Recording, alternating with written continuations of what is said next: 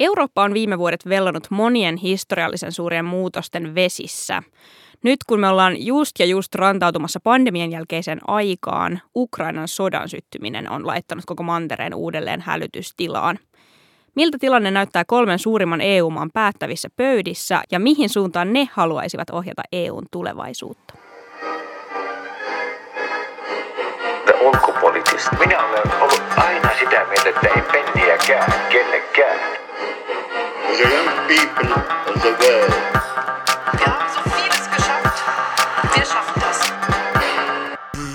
China.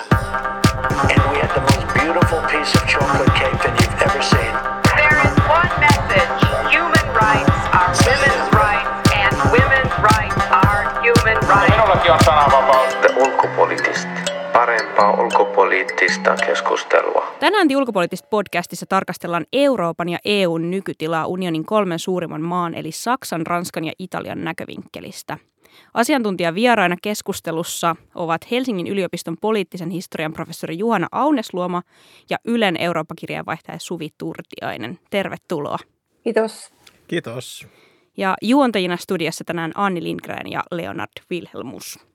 Euroopan lähialueen turvallisuustilanne muuttui tosiaan peruuttamattomasti helmikuun lopussa, kun Venäjä hyökkäsi Ukrainaan. Kerrataan tähän alkuun vielä, miten Euroopan suurimmat maat tai EUn suurimmat maat, Ranska, Italia ja Saksa, ovat vastanneet tähän Ukrainan sotaan kuluneen kahden kuukauden aikana. No mä voin aloittaa Saksan osalta. Terveisiä tosiaan Berliinistä, missä istun parhaillaankin. Niin Saksahan oli länsiliittolaisiaan niin kuin pari askelta takamatkalla, kun tämä sota syttyi, liittyen siihen, että ihan niin varoituksiin, kun sanottiin, että Venäjä nyt valmistelee hyökkäyssotaa, yrittää vallottaa Kiovan, niin täällä uskottiin siihen skenaarioon paljon vähemmän kuin uskottiin sitten ehkä niin kuin Yhdysvalloissa, Britanniassa, ja Ranskakin kääntyi sitten uskomaan niin kuin Yhdysvaltain arviota tästä niin kuin skenaariosta. Ja totta kai tämä niin kuin häpeäpilkku Saksalle oli tämä Nord Stream 2 kaasuputki, venkoilu. Että ihan niin kuin viimeiseen asti täällä tämä valtapuolen demaripuolue ne niin kuin yritti häivyttää sitä yhteyttä, että siihen kaasuputkeen liittyisi mitään poliittisuutta, vaikka samaan aikaan Venäjä oli laittanut sinne Ukrainan raja-alueille niin kuin suuren määrän sotavoimia hyökkäysvalmiuteen. Niin, kun tämä sota syttyi, niin Saksa niin kuin joutui vähän niin kirimään ensin näitä niin kuin länsiliittolaisiaan. Se oli jo silloin sen Putinin puheen jälkeen, kun Putin tunnusti näiden niin sanottujen kapinaalisalueiden itsenäisyyden, ja se puhehan oli tosi niin kuin raivokas Ukrainan kohtaan, niin siinä vaiheessa Ukra- ää, Saksa päätti sitten, että Nostin kaksi kaasuputki-hankkeen hyllyttää, ja sitten sota syttyi sen jälkeen, ja sitten sen jälkeen tuli tämä niin kuin historiallinen käänne se oli niin kuin sunnuntai, kun sota syttyi torstaina, niin sunnuntaina Olaf Scholz piti tämän puheen niin sanoi, että Saksa lisää puolustusbudjettiaan sadalla miljardilla ja nostaa puolustusmenot tähän kahteen prosenttiin ja teki liuda muitakin päätöksiä, mitä on niin kuin petkoiltu ja niin kuin venytetty vuosien ajan. Et vaikka se oli niin kuin täällä käännekohta, niin katsoo niin kuin koko länsiliittouman kontekstia, niin Saksa niin kuin periaatteessa tuli takamatkalta vähän niin kuin tasoihin. Ja nyt pitäisi kuitenkin kirja silleen niin kuin uuteen todellisuuteen, missä Venäjä käy hyökkäyssotaa Euroopassa. Niin sen takia Saksa näyttää edelleenkin olevan jäljessä muita länsiliittolaisia, vaikka nämä niin kuin itse kokee tehneensä ihan valtavia historiallisia muutoksia. Niin siis Euroopan unionin yhteinen reaktio tuli todella nopeasti, siihen oli, siihen oli varauduttu siihen tilanteeseen, ei tämän hyökkäyksen nykyvaiheen alettua, siis nykyvaihe on tämä 2022 hyökkäys, kun sitä sotaa siellä on käyty jo, jo, jo pitkään. Mutta laajamittaisen hyökkäyksen aiheuttama reaktio tuli todella nopeasti sitten unionilta, Yhdysvalloilta niin kuin siinä NATO-kontekstissa ja sitten Ranskalta ja muulta. Niin se, siinä mentiin ihan tällaisten niin kuin, tällaisten ennakoitavien askelmerkkien mukaan siinä ensimmäisessä pakotepaketissa ja, ja niin edelleen otettiin nämä askeleet. Että tässä että tämä tilanne se oli niin kuin hyvin nopea tempoinen, mutta tämä niin kuin Saksan kiinniottohan on sikäli jännä, koska se on tämmöinen retorinen se kiinniotto siinä alkuvaiheessa, että kun Scholz piti tämän puheen, jota tervehdittiin sitten historiallisena käänteenä, niin, niin sehän kuitenkin on vielä niin kuin sanojen maailmaa. Saksa on mukana ja oli alusta saakka mukana toki EUn yhteisessä päätöksenteossa, mutta ongelmaksi muodostui hyvin pian niin kuin se, että mitä se merkitsee käytännössä. Ja ne ensimmäiset kysymykset tuli oikeastaan sen, hyvin pian sen puheen jälkeen. Sitä puhetta tietysti sitä niin kuin pidettiin merkittävänä käänteenä ja itsekin taisin jotain sanoa sen historiallisuudesta hyvin tuoreeltaan ja, ja taisin sitten johonkin sivulauseeseen laittaa, laittaa, että, niin, että on sitten kiva nähdä, mitä tämä oikeasti merkitsee.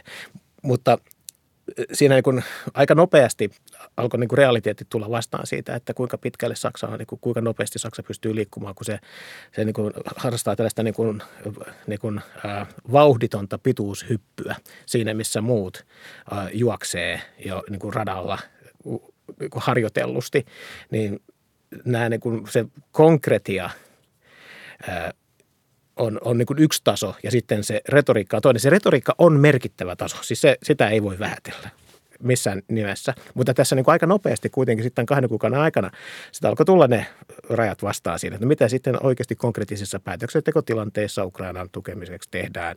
Lähetetäänkö muutakin kuin kypäriä ja niin edelleen. Kaikki tämä keskustelu siitä ää, näiden pakote ää, pakotteiden uusista kierroksista, miten niihin otetaan mukaan, niin aika äkkiä tultiin sit sellaiselle alueelle, joka on Saksassa. Poikkeuksellisen hankala johtuen siitä sen heikommasta puolustusvalmiudesta, heikommasta henkisestä valmiudesta tähän tilanteeseen, heikommasta varautumisesta, energian, mutta muutenkin sen talouselämän rakenteiden kautta, niin, niin, niin, niin tämä, sen takia tämä ikään kuin sodan arki ja kriisinhallinnan arki aika nopeasti otti kiinni.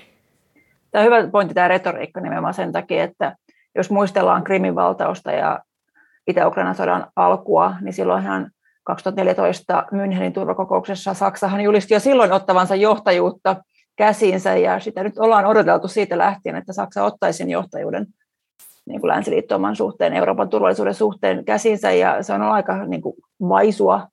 Ja tähän niin kuin liittyy myös niin kaksi eri näkökulmaa tähän kriisiin. Kun katsoo Saksan sisäistä keskustelua, niin nämä, nämä kokee tehneensä niin kuin ihan hirvittävän historiallisia käänne, käänteitä.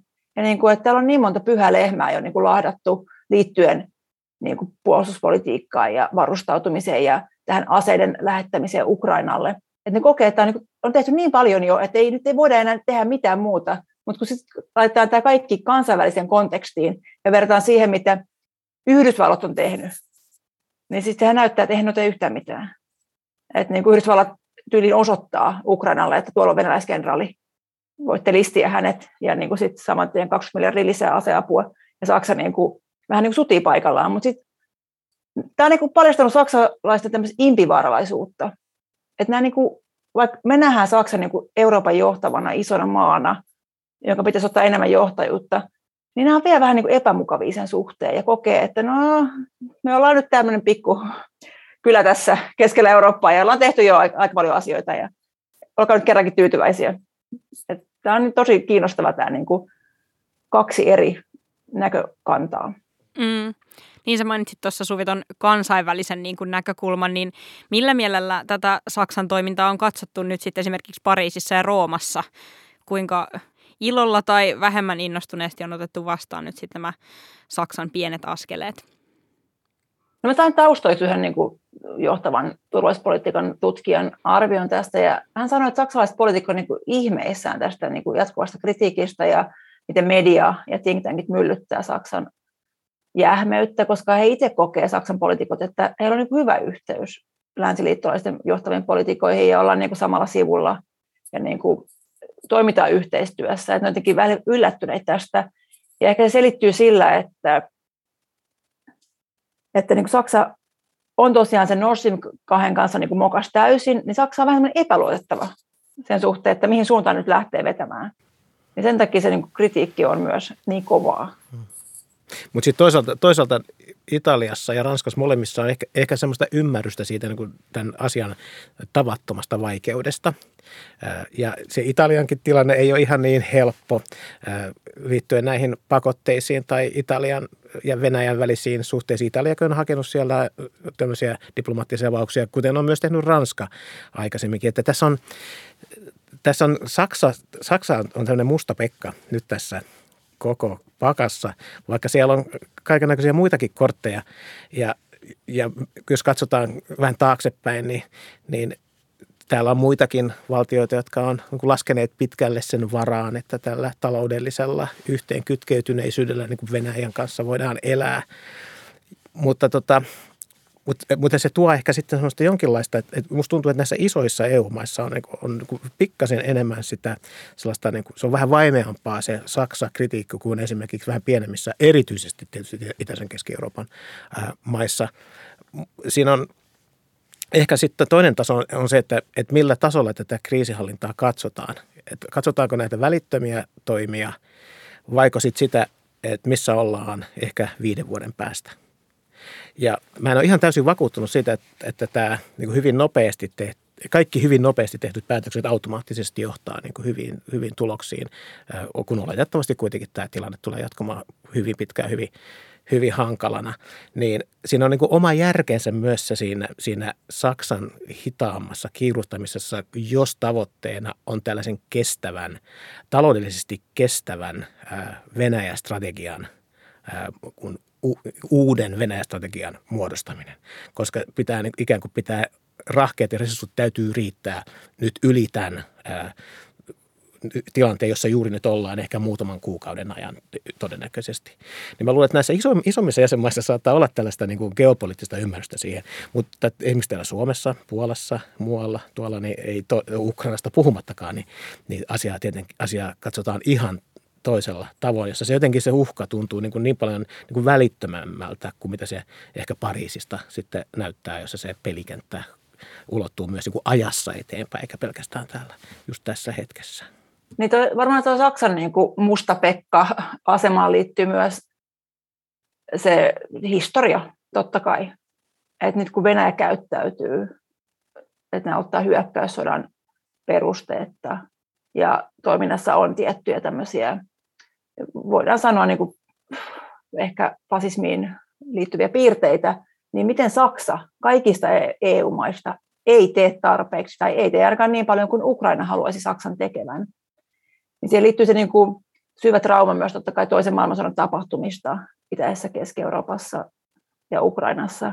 Että koetaan, että Saksa, joka koko ajan niin kuin sanoo, että niin viider, että ei koskaan enää, ja tämä lausehan ei viittaa vaan niin kuin vidare Krieg, vaan myös niin, kuin, vidare Auschwitz, niin kuin Joska Fischer aikoinaan Kosovon tilanteessa niin kuin puolusti Saksan toimia, niin että koetaan, että Saksalla on niin kuin erilainen vastuu tässä kuin sit vaikka Ranskalla ja Italialla. Eihän me kuulla niin kuin yhtä paljon kritiikkiä Ranskan asetoimitusten vähyydestä tai Italian asetoimitusten vähyydestä.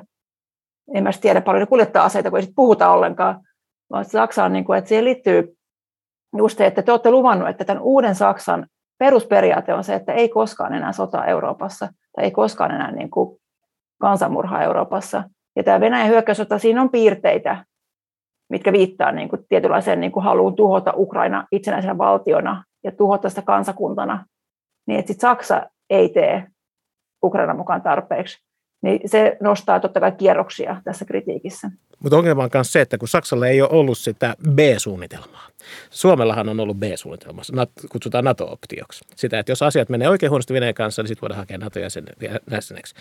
Macronilla on saattanut olla joku strateginen kuvio siitä, okei, että mennään nyt näin, yritetään keskustella, että jos ei, niin sitten pannaan niin kuin kova kovaa vastaan. Mutta kun Saksalla ei edes ollut pöytälaatikossa sitä B-suunnitelmaa, niin se on, se on tämä ongelma ja tämä Plan B on myös hyvä kysymys, koska mikä on Euroopan nyt suunnitelma? Onko sitä peruttu julkisuuteen, koska Yhdysvallathan kommunikoi aivan suoraan, mikä heidän suunnitelmansa on. Heidän puolustusministerinsä sanoi sen ääneen täällä Ramstein kohdassa pidetyssä kokoontumisessa, missä niin aletaan koordinoimaan Ukrainaan vietävää aseapua. Ja hän sanoi, että Yhdysvaltain tavoite on, että Venäjää pitää heikentää niin paljon aseellisesti, että he eivät pysty tekemään enää samaa, mitä tapahtui Ukrainassa että Venäjän niin armeija halutaan niin heikoksi, että samanlaista hyökkäyssotaa Venäjä ei pysty aloittamaan niin vähän aikaan missään Euroopan maassa. Ja sen takia niin kuin aseapua virtaa hirveät määrät nyt Ukrainaan. Tavallaan mainitsit Suvi siitä, että Saksasta on tullut tietynlainen syntipukki myös sen niin kuin historian takia, Mutta onko tässä myös vaan ylipäätään niin kuin tarve saada joku syntipukki Euroopassa? Tarve tavallaan näyttää, että noi saksalaiset, niin ne ei osaa hoitaa tätä ja me, me osataan. No en mä usko, koska suuri kritiikki tulee Ukrainasta Saksaa kohtaan. Tämä Ukrainan Berliinin lähettiläs on aikamoinen hahmo täällä, että hän niin kuin haukkuu poliitikkoja päivittäin lehtien sivuilla niin kuin todella tylyllä tavalla sille, että saksalaispoliitikolla ei enää mitään ymmärrystä oikeastaan hänen tavalleen viestiä, vaikka viesti onkin oikea, niin poliitikot puhuu, että jos hän kertoo sen eri tavalla saman asian, niin joku ehkä kuuntelisi paremmin, mutta kun se on niin aggressiivista, niin sitten se jotenkin on mennyt tosi, tosi vaikeaksi se kommunikointi. Ja sitten Saksalla on myös niin kuin eri rooli, koska se on iso maa Euroopassa. Et eihän nyt kukaan tule sanoa Suomelle, että Suomi, ottakaa nyt vastuu tästä Euroopan turvallisuudesta, tehkää enemmän asioita, vaan Saksa on jättimäinen valtio Euroopassa, niin sen mukana tulee se vastuu, minkä ottamisessa Saksa nyt vähän vaikeilee. Ja liittyen tämäkin historiaan, että vahva Saksa on pelottava ajatus monelle saksalaiselle edelleenkin. Mutta ehkä tässä on niin kuin, just niin kuin muu, muun Euroopan unionin muiden näkökulmasta on, on, on ehkä sellainenkin arvio, että ymmärretään se, että Saksan taloudellisia voimavaroja tullaan tarvitsemaan sitten Ukrainan tukemisessa hyvin pitkälle tulevaisuuteen. Et Saksa tulee kantamaan kuitenkin suurimman ää, vastuun siitä taloudellisesta tuesta, että Ukraina siis valtio ja yhteiskunta, sen talouselämä tulee, tulee edellyttää aivan valtavaa ihan suoraa rahallista tukea. Amerikkalaiset aseistaa, tukee sillä puolella, todennäköisesti ottaa myös, myös muutenkin, mutta siis Euroopan unionin jäsenmaiden vastuullehan jää se Ukrainan muu yhteiskunnan kun pystyssä pito ja automaattisesti tiedetään, että siellä on, on Saksalla sitten paljon muita suurempi osuus siitä urakasta tiedossa. Että tämä saattaa näkyä siinä, että muut EU-jäsenmaat poliittisella tasolla niin, niin aika nätisti puhuu Saksasta kuitenkin. Niinpä, ja minusta on kiinnostava keskustelu siitä, että paljon se maksaisi lopulta Saksalle laittaa kaasuhanat kiinni nyt todella nopeasti, koska on näitä niin kuin eri ekonomistien arvioita, että se olisi pienempi isku kuin pandemia on ollut. Mutta mun mielestä Scholzilla on siinä ihan ehkä niin pointtinsa, kun hän sanoi, että, että jos se kaasuhanat menee kiinni, niin siis Euroopan johtava teollisuusmaa, niin teollisuus menee polvilleen. Eka menee kemian teollisuus, ja moni muu teollisuuden ala on sit siitä riippuvainen, mitä tulee niin kuin kemian teollisuudesta. Ja niitä vaikutuksia on ihan mahdoton niin kuin laskea jossain niin kuin paperissa parissa viikossa, että näin, näin paljon se vaikuttaisi PKT. Ja sitten totta kai se vaikuttaa siihen, kun täällä on energiahinta nyt jo ihan tapissa, ilman, että on tullut sitä öljy- tai kaasuembarkoa vielä Venäjältä. Ja täällä niin oikeasti mun lähikauppa tässä Berliinissä, niin siellä on niin kuin alkaa jauhohyllyt, paistoöljyhyllyt niin kuin tyhjiä. Ei sen takia, että olisi mitään toimittamisvaikeuksia Ukrainasta tai Venäjältä, vaan ihmiset hamstraa, kun ne pelkää, että tämä inflaatio pahenee entisestään, hinnat nousee entisestään, ja ne pelkää, että niin kuin alkaa tuotteet loppuu. Että tämä niin kuin tuntuu jo niin kuin kuluttajien elämässä, tämä kriisi. Ja totta kai saksalaiset poliitikot myös katsoo sitä, koska heillä on myös niin kuin oma äänestäjäkunta pidettävä tyytyväisenä. Ja se, että kuinka pitkää on sitten ymmärrystä. Nythän täällä on tosi kovaa solidaarisuutta ukrainaisia kohtaan. Tänne Berliininkin on tullut niin satoja tuhansia. Edelleenkin tuolla päärauttiasemalla on iso teltta pystyssä, minne sitten tulee jatkuvasti junalla ihmisiä ja juna-asemilla on vapaaehtoiset edelleenkin vastassa, kun ottaa vaikka junan puolesta tänne Berliiniin. Mutta sitten totta kai joku Scholz joutuu miettimään, että näitä vuoden päästä jos kaasulasku on niin kolminkertainen tai sähkölasku ja maito maksaa niin kuin puolet enemmän kuin vuosi aiemmin, niin mikä on sitten se oman äänestäjäkunnan tyytyväisyys. Ja täällä totta kai on aina pelkoa sit siitä, että jos kansa on tyytymätöntä, niin mitä poliittisia voimia saattaa nousta sitten niin kuin, ja vahvistua. Mennään vähän näiden maiden tota sisäpolitiikkaan. Vuoden sisään kaikissa kolmessa maassa on ollut isot vaalit. Saksassa oli viime vuonna liittokanslerivaalit, Italiassa oli presidentinvaalit tammikuussa ja nyt sitten viimeisimpänä huhtikuussa oli Ranskan presidentinvaalit. Tässä sodan alka- alkaessa levisi mediassa laajalti kuva Macronista neuvottelemassa Putinin kanssa puhelimitse. Millainen vaikutus teidän mielestä Ukrainan sodalla on ollut Macronin vaalivoittoon? Tämä on hieno jossittelukysymys. Jos, jos poistettaisiin tämä Ukrainan sota tästä yhtälöstä, niin kuka mahtaisi olla ää, Ranskan presidenttinä tällä hetkellä. Hirveän vaikea, hirveän vaikea ää, arvioida sitä, koska Macron ihan selvästi, niin kun, kun sota nykyvaihe alkoi, Venäjän hyökkäys käynnistyi, niin siellä nousi, niin kuin usein käy, että, että että, että niin kuin johtajan ympärillä ryhmittäydytään ja, ja, ja käydään. Mutta sitten se aika nopeasti alkoi sulaa se tämä Ukrainan sodan vaikutus ja tuntui siltä, että se noissa Ranskan presidentinvaaleissa sitten vaikutus, mitä pidemmälle mentiin ensimmäistä kierrosta kohden, niin se tämän Ukrainan tilanteen ja, ja ylipäätään Venäjään liittyvien asioiden vaikutus ää, niin kuin väheni. Ja sitten taas ää, tässä toisessa, toisella kierroksella huomattiin, että kuinka tehokkaita nämä, nämä kuinka tehokkaan aseen nyt sitten Marille Penin ja Putinin välisen suhteen niin kun sen vir, muistin virkistäminen siitä niin antoi kuitenkin. Et, et, et mä en usko, että tämä ratkaisi näitä vaaleja. Se, kuitenkin se ero on ollut siinä määrin suuri, että, että se tuskin sitä pelkästään on niin kuin ratkaissut, mutta kyllä se hyödytti Macronia ihan selvästi tämän, tämän, tämä tilanne. Mutta ehkä tähän Ranskan vaaleihin liittyy myös ne samat huolet kuin Saksassa on niin kuin perusäänestäjillä. Se niin kuin perus elintarvikkeiden ja energian ja polttoaineen hinnan nousu ja sen vaikutus suoraan elämään, mikä oli myös Ranskassa niin kuin käsittääkseni yksi isoista vaaliteemoista. Ja meillä oli myös toiset kiinnostavat vaalit täällä Euroopassa nyt sodan alettua Unkarissa. Niin ennen vaaleja vielä puhuttiin paljon, että tämä opposition yhteisehdokas Markitsei voisi ja aidosti haastaa Orbanin. Ja Orban on niin kuin ollut myös lähellä Putinia ja nyt myös sodan aikana ei ole suostunut asetoimituksiin Ukra- äh, Unkarin läpi Ukrainaan, joka on siis Unkarin naapurimaa, ja muutenkin niin kuin napit vastakkain Zelenskin kanssa siitä, miten Unkari on edelleenkin lähellä Putinia, mutta niin vain Viktor Orban sai taas erittäin selkeän vaalivoiton, mikä voi kertoa siitä, että ihmiset hakee tiettyä vakautta, kun mm. Euroopassa naapurimaassa on syttynyt sota. Joo, ja Juhana sanoi tuosta, että ihmiset kerääntyy vähän niin kuin johtajan, johtajan ympärille vaikeassa tilanteessa, niin miten te näette sitten tällaisen tota, kiintotähden kuin EU, miten, miten vaalit on näkynyt näiden Italian ja Ranskan EU-politiikassa? Siellä lähtökohtaisesti on ihan EU-myönteiset hallitukset, mutta kuten kaikkialla, niin myös siellä tämmöiset EU-kriittiset äänet on saaneet yhä enemmän jalansijaa, niin kuinka vankalla pohjalla Ranskan ja Italian ja miksei sitten Saksankin tämänhetkinen EU-politiikka on?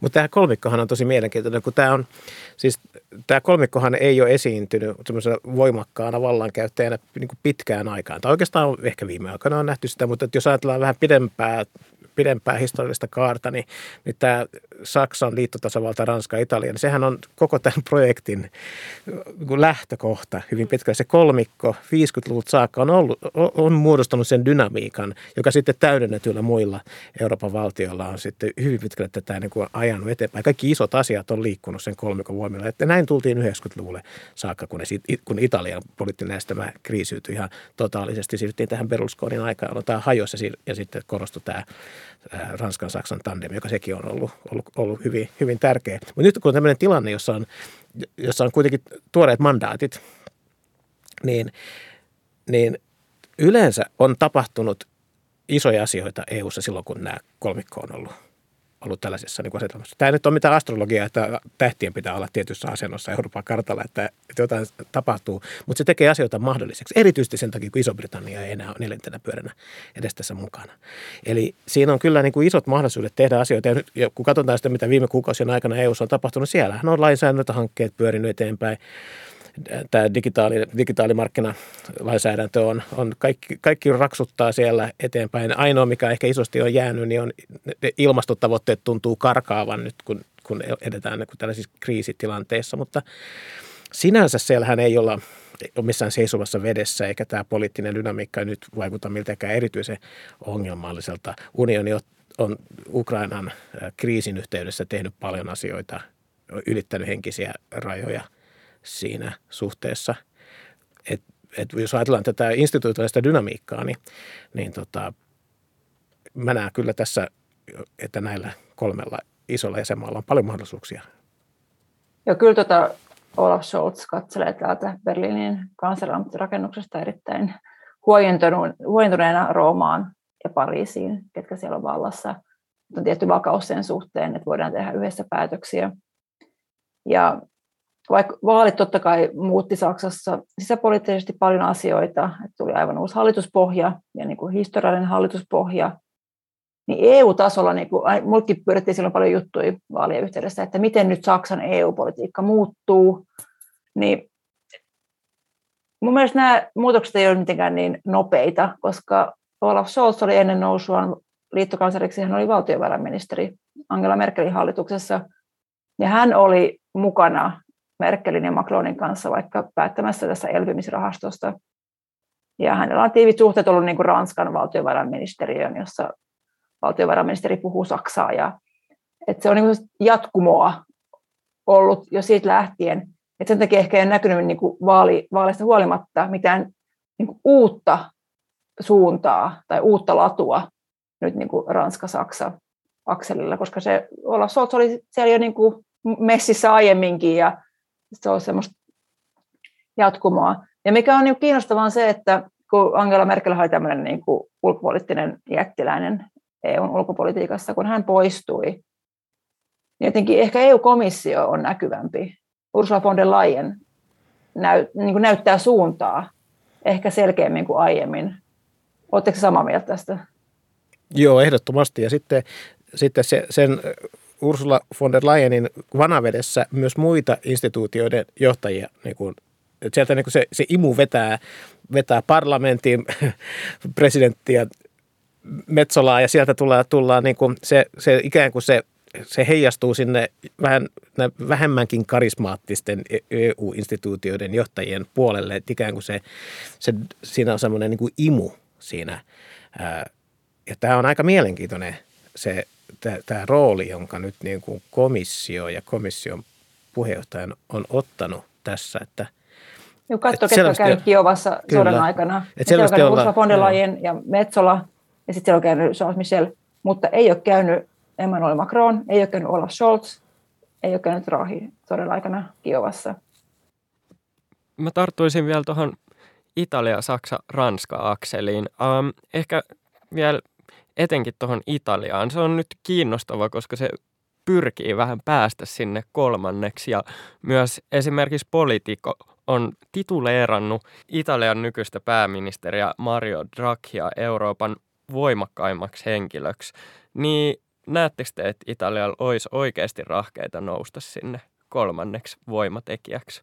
Siis kun se on se dynamiikka on sen tyyppinen, että se tämä niin ranskalaisten ja saksalaisten kanssakäyminen yhteistyö on monitasoista vakiintunutta. Siinä on sellainen tietty oma, tietyt omat pelisäännöt. Saksa on vähän vahvempi, mutta Ranskalla on sellaista ideavaltaa ja, ja, ja Ranskalla vastaavasti sitten äh, on puolustuspoliittisesti ja on sellaisia tiettyjä alueita, joissa Ranska on vahvempi. Mutta siinä on sellainen pieni epäsymmetria aina olemassa siinä suhteessa, että täytyy kaiken aikaa vähän neuvotella, niin, niin silloin kun Italiassa on ollut täysin toimintakykyinen hallitus, niin se on ollut sitten siinä semmoinen niin kolmas pyörä, joka on saanut sen niin kuin toimimaan se, myös hetkinä, jolloin sitten Ranskalla ja Saksalla saattaa olla vähän vaikeaa. Just sen takia, koska se ei ole täysin symmetrinen. Me usein ajatellaan, että se on symmetrinen, mutta se ei tosiaan se ole kuitenkaan symmetrinen, se Saksan ja Ranskan välinen suhde. Niin, niin sitten se kolmas pyörä on siellä ikään kuin se, joka saa sen homman toimimaan.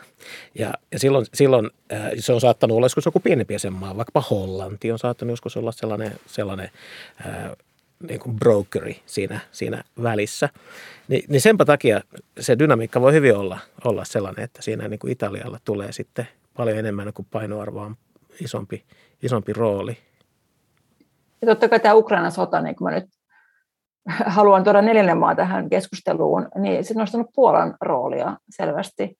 Puolahan kantaa aivan mielettömän vastuun Ukrainassa pakolaisista tällä hetkellä. Se on tullut miljoonia koska liittyen totta kai siihen Puolan ukrainalaisen diasporaan, että moni on tullut tuttavansa luokse, niin kuin nyt sodan alkuvaiheessa turvaan hakemaan suojaa, niin Puola on ollut tosi näkyvä niin kuin sen suhteen, ja vaikka Puolalla on totta kai omat ongelmansa EU-ssa ja niin kuin vaikeat välit ja muuta, niin sitten tämä sota on myös rikkonut tämän Puola-Unkari-akselin, tämän kauhukaksikon EUn sisällä.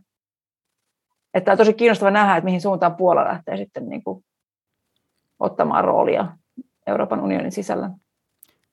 Näkisittekö te, että Puola olisi silleen houkuteltavissa, että voisiko esimerkiksi nämä isot maat ottaa tavallaan heidät kainaloon sieltä nyt, kun tämä, niin kuin, tämä liittouma vähän niin kuin rikottu?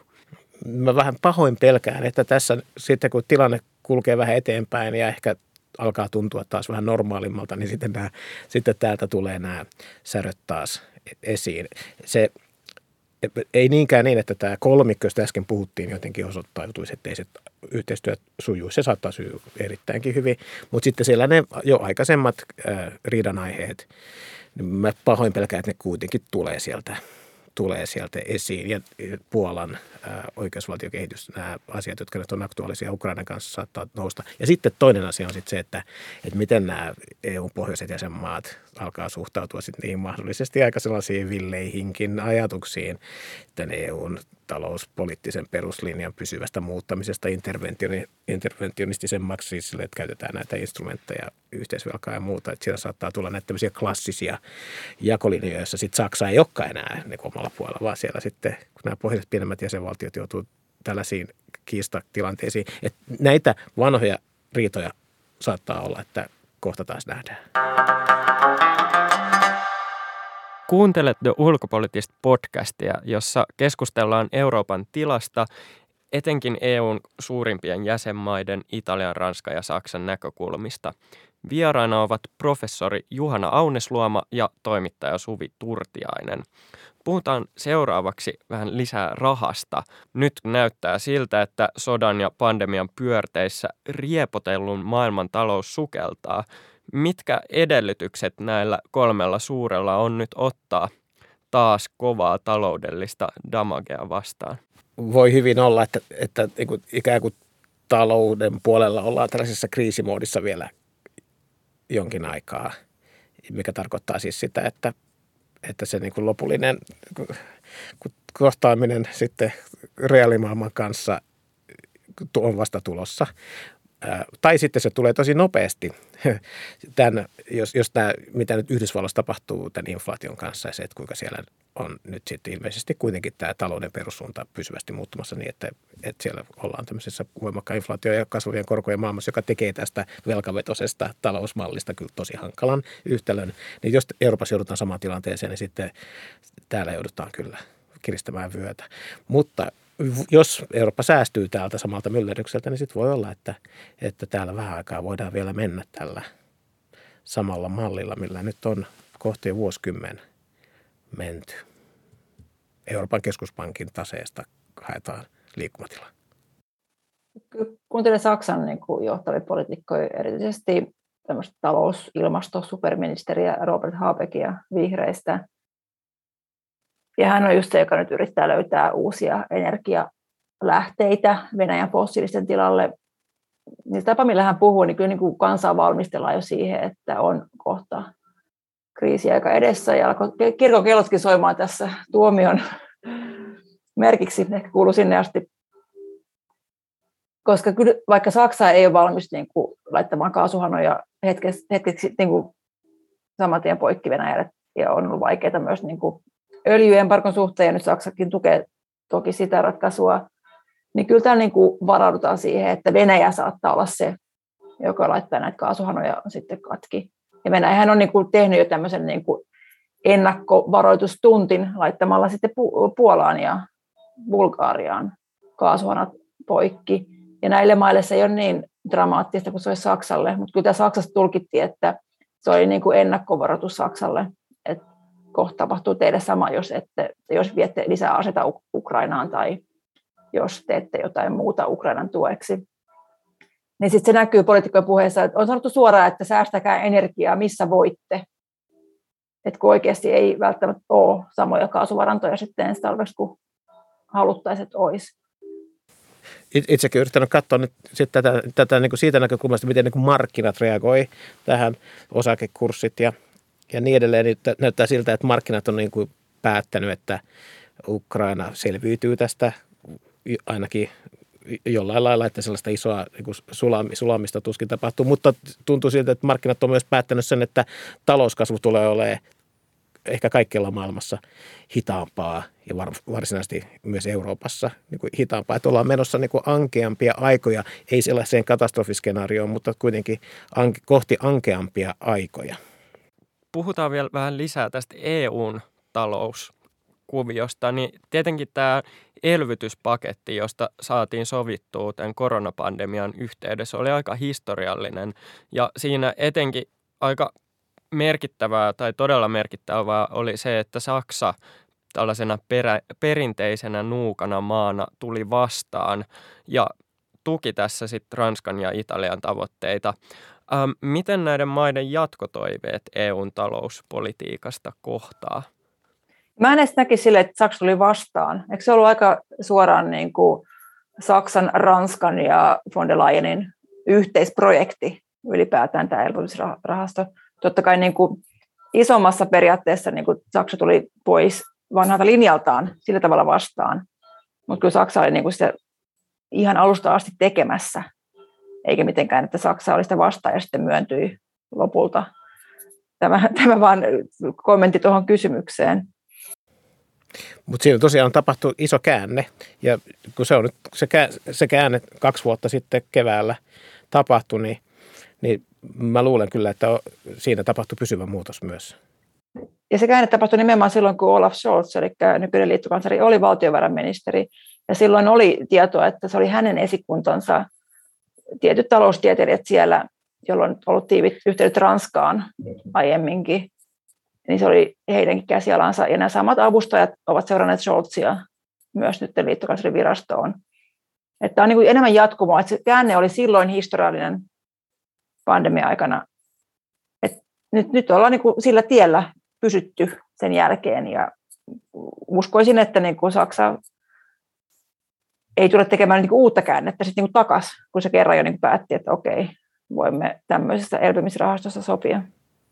Ja kyllä näitä tarpeitahan tulee koko ajan lisää. Nyt on Ukrainassa, Ukrainassa käytävä sota, sitten on, on tämä koko dramaattisesti taas niin kuin turbulentimpi yleinen niin kuin taloustilanne. Siis niitä tilanteita, sitä samantyyppistä argumentaatiota, joka silloin kaksi vuotta sitten oli se niin kuin henkiseison käänteen taustalla, niin, niin tässä eletään niin kuin ikään kuin kriisistä kriisiin, jossa nämä tämän tyyppiset unionin tasoiset laajuiset instrumentit saattaa olla ihan, ihan niin kuin, ää, jopa niin kuin muodostumassa semmoiseksi normaaliksi työ, työkalupakiksi. Eli juuri se kehitys, jossa, johon Suomessakin kun vastustettiin sitä, sitä koronaelvytystä, niin viitattiin, niin, niin sen tyyppistä kehitystähän on nyt nähtävissä. Nyt sen verran mä vielä tarttuisin tähän, että eikä Saksassa nyt ihan samalla tavalla tätä katsota kuin Italiassa ja Ranskassa. Et kun se Saksa on liikkunut, se on niin kuin, silloin kun tämä eurokriisi alkoi 2000, käytännössä 2010, niin, niin silloinhan no, ne suhteet oli tosi rikkonaisia ja jännitteisiä. Se on, se on jollain lailla ollut ehkä niin kuin traumaattinenkin kokemus. Ja siis Ranska ja Saksahan kauheita kieltä käytti, käytti toisistaan ja se niin kuin kymmenen vuoden takainen todellisuus tuntuu tosi kummalliselta sen takia, koska se on ollut niin valtava jännitteistä. Me ollaan ehkä unohdettu se. Ja se on ollut joku sellainen ajatus siitä, että, että ja sitten tuli on sitten tuli tämä 2015 turvapaikanhakijakysymys, kaikki, miten EU vaikea tehdä yhteistä päätöksentekoa ja kaikkea tällaista, niin, niin mä, mulla on sellainen tunne, että silloin kaksi vuotta sitten oli se jonkinlainen ymmärrys Saksassa siitä, että nyt ei voi enää jatkaa silleen, kun ollaan tultu tähän asti. Et, et, nyt, et nyt kerta kaikkiaan, että ei enää samanlaista niin kuin tilannetta, jossa niin kuin Saksaa syytetään siitä, että asiat ei suju tai että ollaan kovin niin kuin eri seurasia, niin että ikään kuin tämä unioni ei enää kestä tätä, jos se eikö ollut, kriisi jatkuu. Eikö ollut myös se näyttöä siitä, että se nuuka politiikka ei ollut ehkä se paras voittajaratkaisu, vaan se oli se ehkä niin kuin elvyttämispolitiikka, kyllä, kyllä, siinä oli... mitä Yhdysvalloissa harrastettiin, niin se oli ehkä niin kuin nopeampi tie sitten takaisin. Siinä oli tämmöiset just ihan rationaaliset argumentit plus, plus ymmärrys siitä, että, että että tässä täytyy oikeasti katsoa asioita niin kuin, niin kuin eri tavoin. Ja tota, nyt ollaan niin kuin kaksi vuotta myöhemmin, on taas suunnilleen tilanteessa, jossa on tämä niin kuin sota tuo niin kuin tämän puolustuksen puolella, tämän puolustuspolitiikan puolella. Ja, ja siellä tulee niin kuin samalla tavalla, että Saksa joutuu niin kuin tekemään. Että onhan tämä nyt aikamoista. Saksa tekee niin kuin kahden vuoden sisään sellaisia omia niin kuin valtion identiteetin vastaisia ja aika syvälle sen, siihen niin kuin sellaiseen poliittiseen identiteettiin liittyviä niin kuin linjavalintoja. Että ekaksi hyväksytään tämä yhteinen velaotto ja sitten nyt hyväksytään tämä ollaan menossa tähän mukaan tähän Venäjän patoamispolitiikkaan ja tähän sotilaallisen voiman voiman lisäämiseen ja sen niin kuin epäsuoraan käyttöön sille, että Ukrainaa tukemalla myös kamppaillaan Mutta se on just tämä paradoksi, että Saksassa moni kysyy, että, että miten niin me ei tehdä tarpeeksi. Mehän on tehty ihan hirveästi, jos kaikki pyhät lehmät on niin kuin tapettu ja mitä vielä vaaditaan, että muut olisivat tyytyväisiä. Puhutaan vielä hetki ulko- ja turvallisuuspolitiikasta. Nyt talouden osalta pelataan niin kuin samaan pussiin näissä EUn isoissa maissa, mutta ja, ja myös ulko- ja turvallisuuspolitiikan saralla tällä hetkellä EU:ssa ja Euroopassa on nähtävillä täysin ainutlaatuista yhtenäisyyttä, mutta uskotteko, että tämä ulko- ja turvallisuuspoliittinen yhtenäisyys voi jatkua? Siis mä, mä luulen, että tässä kuitenkin tämä iso dynamiikka menee nyt tämän, että kun Yhdysvallat on palannut Eurooppaan tämmöisenä raskaan sarjan niin geostrategisena toimijana – niin se on kyllä muuttanut tätä dynamiikkaa silleen, että, että tässä on niin kuin enemmän pelaajia kuin nyt nämä eurooppalaiset. Että tämä Amerikan Obaman pivot to Asia, niin se on nyt, nyt tota, lykätty. Yhdysvallat on niin voimakkaasti läsnä, eli, ja se tuo tähän myös sellaista niin kuin kohesiota lisäävää koska kerta kaikkiaan nyt siellä on se 40, siellä on se joka kuukausi kokoontuva 40 valtion koalitio ja, ja muuta. Että se tuo tällaisen, nyt tällaisen voimakkaan seniorikumppanin mukaan tähän niin kuin eurooppalaiseen ulko- ja turvallisuuspolitiikan tai, tai turvallisuus- ja puolustuspolitiikan keskusteluun. Ja siellä ei hirveästi jää tilaa sooloiluun. Ja tota, sen takia se tuo tähän tällaisen ää, dynamiikan. Sitten siinä on sitten, että EU ja NATO on, koordinoitava toimijaan näin, näin et, et mä niin kuin, et niin kauan kuin tämä amerikkalaisten läsnäolo on näin voimakasta, niin on kyllä hirveän vaikea kuvitella sitä, että tämä EU niin kuin katras kokonaan leviäisi ihan sinne sun tänne. Siellä on aika voimakas nyt niin kuin kaitsia tai paimen mukana tässä kuviossa. Juuri näin. Ja tässä on niin selkeä tämä Venäjän uhka, mikä tulee vain niin Venäjältä. Että ei ole niin kahta yhtä pahaa osapuolta, vaan se on Venäjän hyökkäyssota Ukrainassa, mikä halutaan nyt niin kuin jollain tavalla keskeyttää, padota, heikentää Venäjää, niin vaatisi aikamoisia kyllä valtion johtajan vaihdoksia johtavissa EU-maissa, että niin kuin tulisi mitään suurta hajontaa sen suhteen, että pitääkö Venäjä eristää vai ei. Totta kai Saksassa on niin kuin vielä tiettyjä klikkejä, demariklikkejä valtapuolueissakin sisällä siitä, että että puhutaan siitä, että halutaanko me rauhaa Venäjästä vai Venäjän kanssa, niin on vielä jotain tämmöisiä ehkä jo entisiä prominentteja, jotka puhuu, että pitäisi yrittää jotain kompromissia. Mutta mikä se kompromissi olisi sitten, että Ukraina antautuisi? Eli Saksan nykyhallituksen mukaan se on ihan no-go.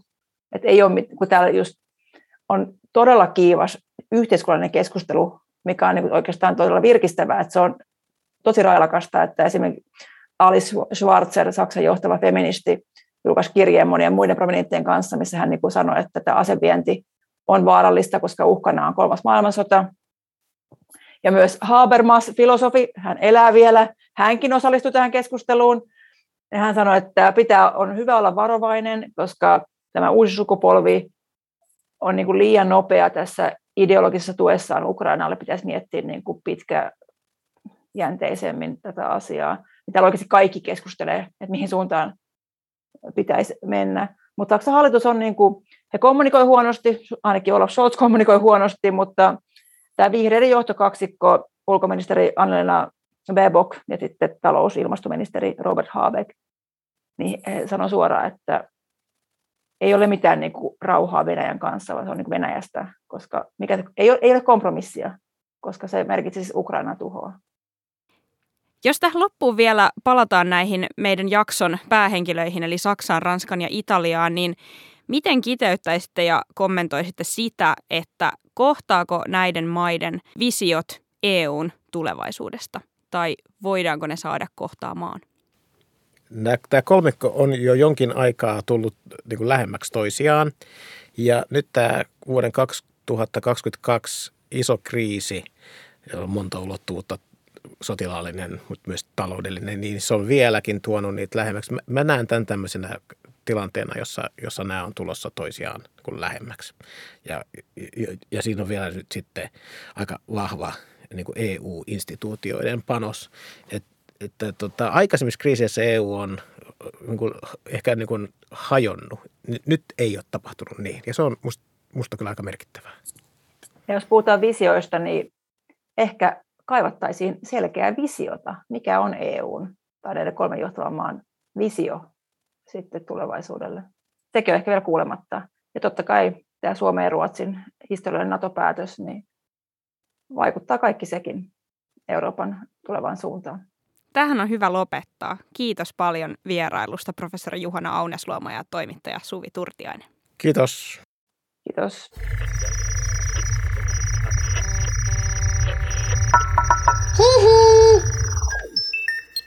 Jakso.fi